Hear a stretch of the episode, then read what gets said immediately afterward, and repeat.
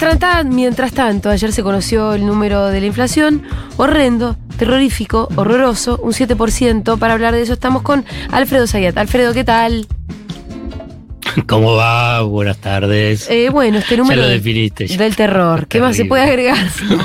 ¿Qué más se ¿Qué puede más? agregar? Se esperaba otra hablemos cosa, hablemos esa de Roger, hablemos de Roger. Bueno, pero por ahí había gente que tiraba, bueno, 6,2, pero 7. Claro, claro, claro. Algunos tiraban 6,2, 6,5. Bueno, 6,2 salió la ciudad de Buenos Aires. Mm. Eh, la ciudad de Buenos Aires saca el índice días antes, varios días antes. Dio 6,2 y otros decían 6,5. Pero el 7, y además es entre simbólico, porque está bien, si hubiese salido 6,8, 6,9 es igual, es horrible. Pero el 7, después del 7,4% del anterior, y mamita. Y además tenés que la inflación interanual, o sea, de agosto del año pasado a agosto de, de este año fue 78,5%. Más allá de todo estos numeritos que puede aburrir a muchos eh, e- y obviamente impactar, eh, la pregunta, y siempre que hablo de la inflación te lo, te lo comento, es decir, bueno, ¿qué pasó con los ingresos? ¿no? Sí, Y es difícil encontrar eh, sectores que en los últimos 12 meses les aumentó por lo menos 78,5%. No. Por ahí podés encontrar alguno especial, alguno, una- algún nicho en- en- de la economía. Pero bueno, lo que habla es de una caída del poder adquisitivo de la mayoría de la población. Y es también la percepción que uno tiene, porque vos podés, qué sé yo, mirar todos los sectores de la economía y decirme, bueno, tal y tal. Yo no conozco a nadie de mi entorno, de la gente que yo conozca, que puedan estar eh, a la par de la inflación. No, nadie. No, Y te, incluso te lo digo con la angustia de quien maneja también una empresa que paga muchos sueldos todos los meses. No, imposible. Y con mucho esfuerzo tratamos de. Pero un esfuerzo que además no. Tratamos de que, de que la gente no pierda tanto poder adquisitivo, pero es. Es imposible. Es imposible, no Y- se puede. Es un desorden total, además. Y, y, claro, eh, eh, digamos, la, el, el resumen es la plata no me alcanza. Digamos, en esa idea vinculado con el tema del poder adquisitivo y cómo la inflación, digamos, los ingresos corren muy por detrás de la inflación es, bueno, la plata no me alcanza. Bueno, precisamente, la plata no te alcanza precisamente con estos números, por estos números que pueden ser tediosos y hasta que molestos que te estén tirando tantos números, pero bueno, estos son los números que eh, se dio a conocer en agosto. Eh, lo, lo complejo, después voy a darte algunos sobre algunos sectores que me parece que merecen algún tipo de observación. Eh, lo complejo es lo que viene, ¿no? Porque no es que vos decís, bueno, hubo un pico especial ahora por, en su momento era por la guerra, un pico especial, bueno, en julio fue por la renuncia inesperada y tempestiva de Martín Guzmán, la Sí. corrida cambiaria, en agosto no. Sí, de hecho, esta es, la, nosotros. esta es la primera inflación que se le puede adjudicar en un 100% a la administración Massa. O sea, no porque obviamente sabemos Gran que... parte. No digo, sé si todo. No, no, lo- pero digo mm, eh, solamente respecto de la cronología, desde cuándo Claro, asumió sí, Massa. eso a sí, eso, a eso, eso me sí. refiero. No a que él tenga la responsabilidad, obviamente sabemos lo compleja que es la inflación y lo compleja que son toda la cantidad de causas que se entrecruzan. Además te quería preguntar, Alfredo, eh, en términos estacionales, muchas veces se habla de, no sé, la vuelta a clases, marzo, se habla de diciembre, siempre es un mes eh, caliente, pero eh, agosto no es un mes Nada. que... En general no, Nada. no- no hay una cosa... No tiene nada. agosto. No tiene, así estacionalmente no tiene nada. Sí lo que tuvo es, bueno, hubo aumento de prepaga, eh, aumentos eh, en transporte y el tema es, como te decía, la eh, lo que viene. Porque ¿Y septiembre. por qué lo que viene es necesariamente peor? Y por, las ta- por ejemplo, aumento de tarifas. Claro. Eh, tenés lo de los aumentos de tarifas, hay incremento de transportes, ¿no? Digamos, por ejemplo, ya este mes aumenta el subte un 40%. Claro. te aumenta tarifa de gas, luz eh, y agua. Eh, y después el tipo de cambio, el, el oficial, eh, va a seguir ajustándose todavía a un ritmo un poquito mayor que lo que fue en agosto. En agosto fue 5,7%, punta a punta. Y ya está adelantándose que, bueno, como tuviste una inflación del 7%, vas a, vas a darle por lo menos un puntito, dos puntitos más. Sí, Eh, y- y- entonces y- eso también presiona. Claro, y esto, sobre- y también tenés que respecto de los ingresos, un contexto de ajuste. Claro, y que es muy difícil, digamos. Entonces, eh, lo, lo- digamos, el gobierno corre detrás de estos acontecimientos.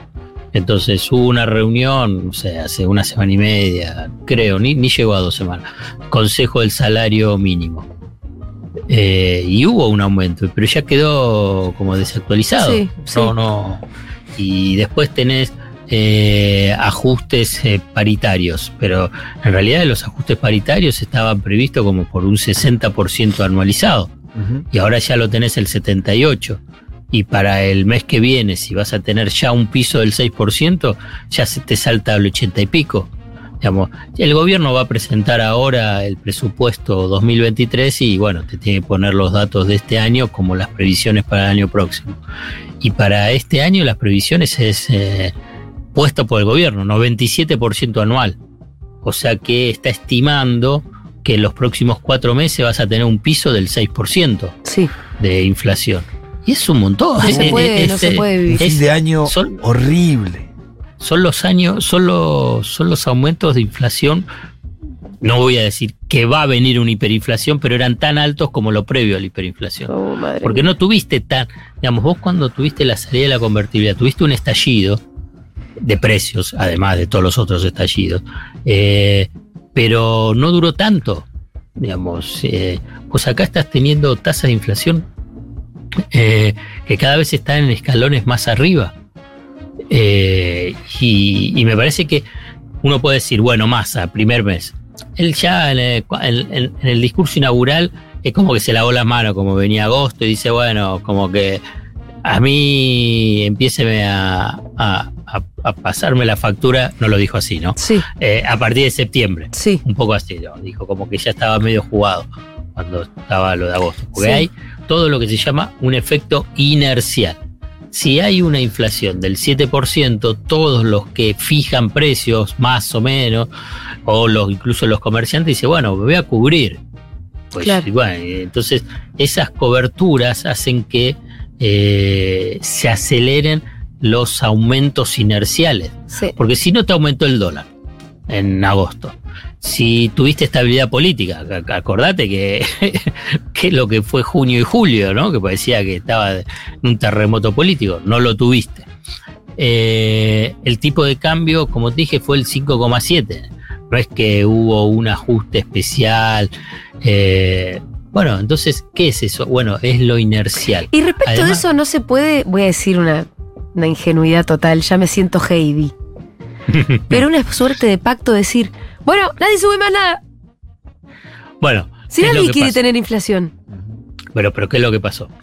Alberto lo dijo sin previo acuerdo ni con sindicatos ni con empresarios. No me acuerdo la fecha, pero me parece que fueron en la primera quincena de eh, agosto o por ahí, a, a los poca- las pocas semanas que estuvo Sergio Massa. Y entonces muchos empresarios en ese momento, ¿qué es lo que dijeron? Ah, bueno, se viene el acuerdo, entonces hago un ajuste previo Uy, de los precios, ¿no? Vamos, por eso también el manejo de las expectativas y el momento que vos tratás de eh, generar un shock, para ponerlo en la forma así, shock para tratar de anclar las expectativas económicas, tiene que ser muy estudiado. Eh, hay, hay, hay un capítulo que es, ahí le, les, le, va a, ju- le va a gustar porque va a generar muchísima polémica, que es lo que está pasando con las prendas de vestir. Sí, Industria protegida como pocas. mucha polémica. Entonces, eh, aumentó agosto a agosto el 109%.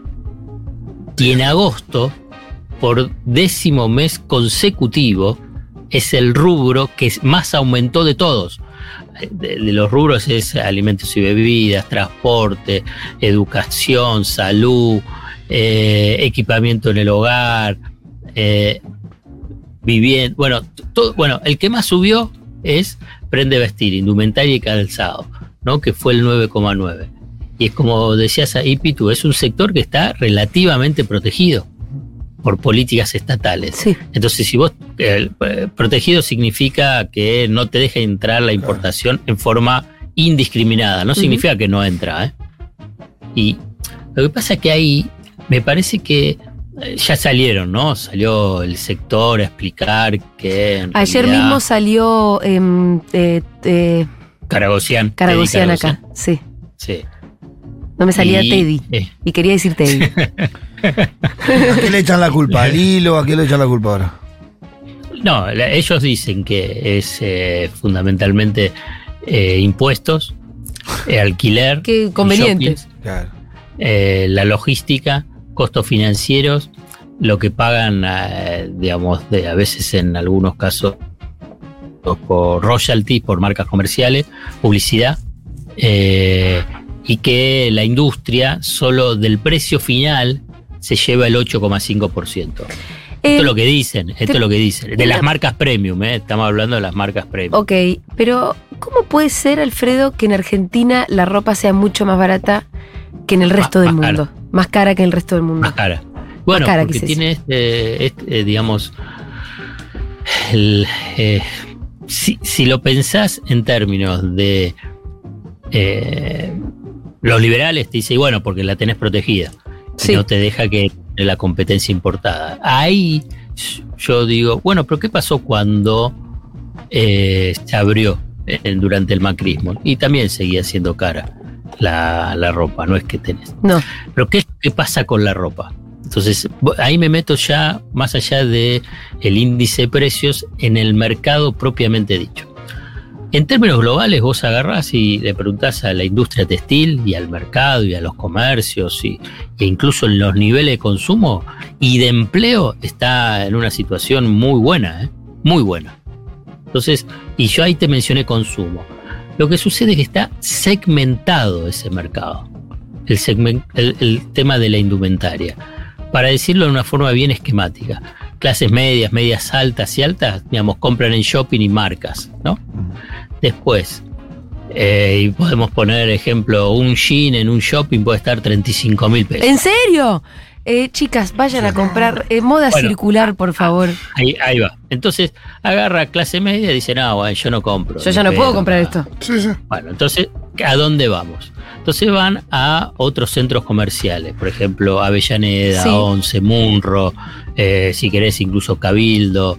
Entonces, entonces ahí el jean no está en 35 lucas, No. por ahí está 15 mil pesos o 10 mil pesos, digo. Entonces ya ahí es, vos tenés, yo estoy hablando de segmentación de consumo y de mercado. Entonces ahí va clases medias bajas, o, o bajas tirando a media. Entonces, pero también por ahí ese, ese, ese, ese precio es alto, muy alto para los sectores pauperizados, los sectores bajos. Entonces, ahí hay un segmento del mercado que son las ferias, Claro. ¿no? Y el, lo- Inclusive te agregaría Avenida Avellaneda por ahí. Claro, sí dijo recién. Ah, perdón, no lo escuché. Disculpa.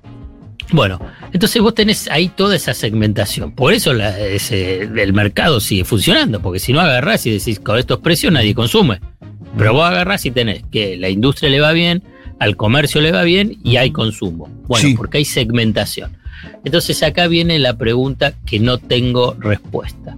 El INDEC, ¿qué punto suspensivo está midiendo? ¿Qué carajo mide? No sé. Digamos, digamos, hay Sí, es muy cuestión- difícil. Claro. digamos, eh, está- según, según, según, según, lo- obviamente eh, lo del sector textil dice que lo que están midiendo es en shopping y precios importados. Entonces, no sé, yo simplemente digo qué es lo que dicen, pero me parece que merece una explicación, digamos, qué es lo que se está midiendo, porque ya llevas 10 meses de subas eh, muy eh, pronunciadas en ese rubro. Y uno puede decir, bueno, si es importado, si a la vez ahora le cortaron, el Banco Central le cortó el chorro de los dólares oficiales y tiene que salir a pedir financiamiento externo para utilizar dólares, para que tener los dólares para pagar lo que van a importar y entonces tenés un costo financiero y no sabes a qué dólar vas a poder después recuperar, a qué valor vas a poder recuperar esos dólares, bueno, entonces se cubre, pero es un sector del mercado, no es todo, no es todo. Entonces, ¿por, por qué es tan relevante? Para mí, ¿por qué es tan relevante que en todo caso?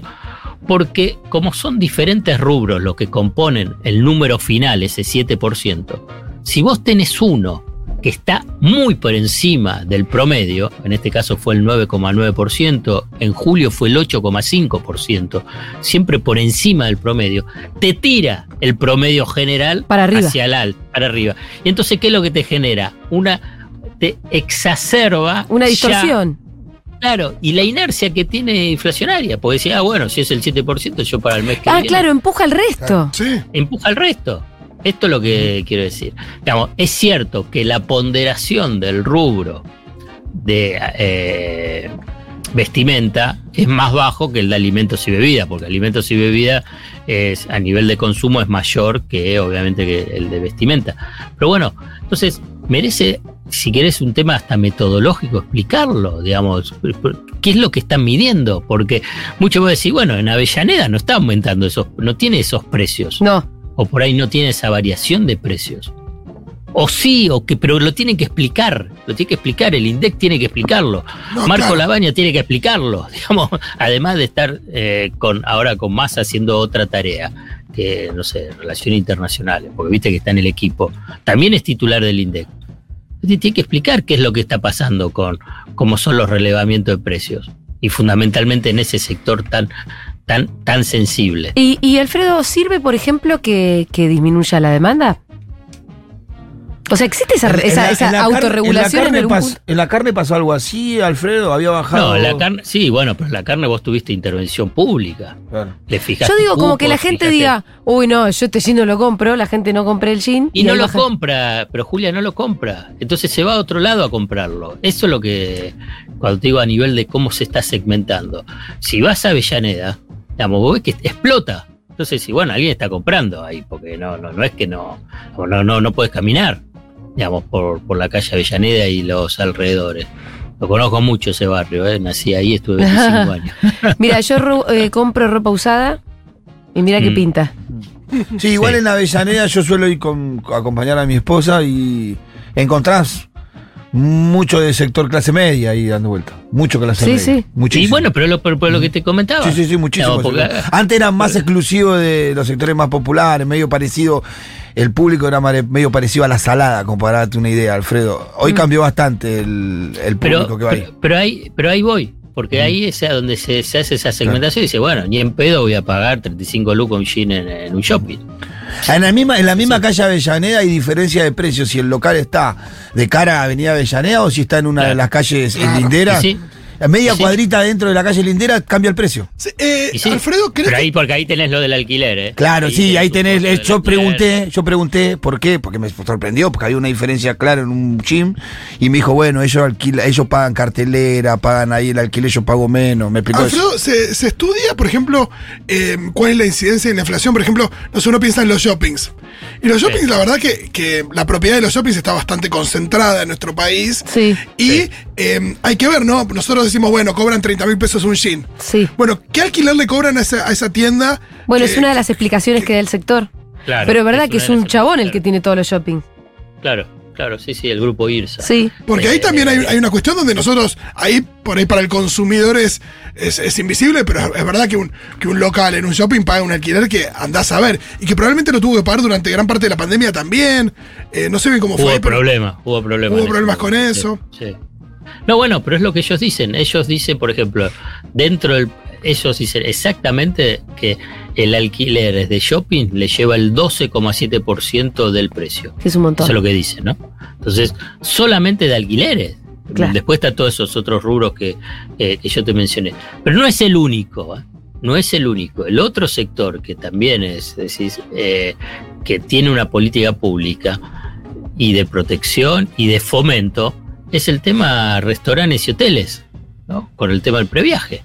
Claro. Entonces, eh, es eh, si bien ahora en este previaje 3 hubo todo acuerdos que los, los, los restaurantes y hoteles que se incorporan al previaje 3 tienen que eh, fijar precios. ¿no? Que fue una idea de Cristina que tiró en un discurso. Claro, claro.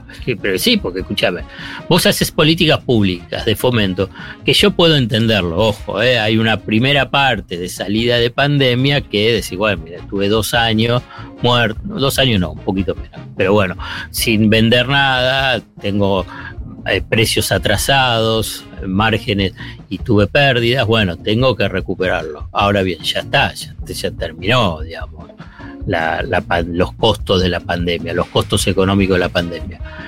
¿Cuánto más vas a recuperar? ¿no? ¿Cómo es el tema de los márgenes? Bueno, entonces ahí es otro de los sectores que vos ves que restaurantes y hoteles que hay medio descontrol. Obviamente que todo tiene justificación. Te va a decir la justificación del dólar, la justificación del alquiler, la justificación de los impuestos. La cuestión es, yendo a- al, al punto inicial, es que con esta tasa de inflación y la prevista para el año que viene por el ofici- por el gobierno que se presenta en el presupuesto es el 60% anual Sí. para el 2023. Una barbaridad. No. Bien, Alfredo, te mandamos un abracito. Dale, bárbaro. Nos vemos el jueves que viene. Genial. Bueno, 7% de inflación fue un número Doloroso. doloroso. Sí, tremendo. Ya venimos.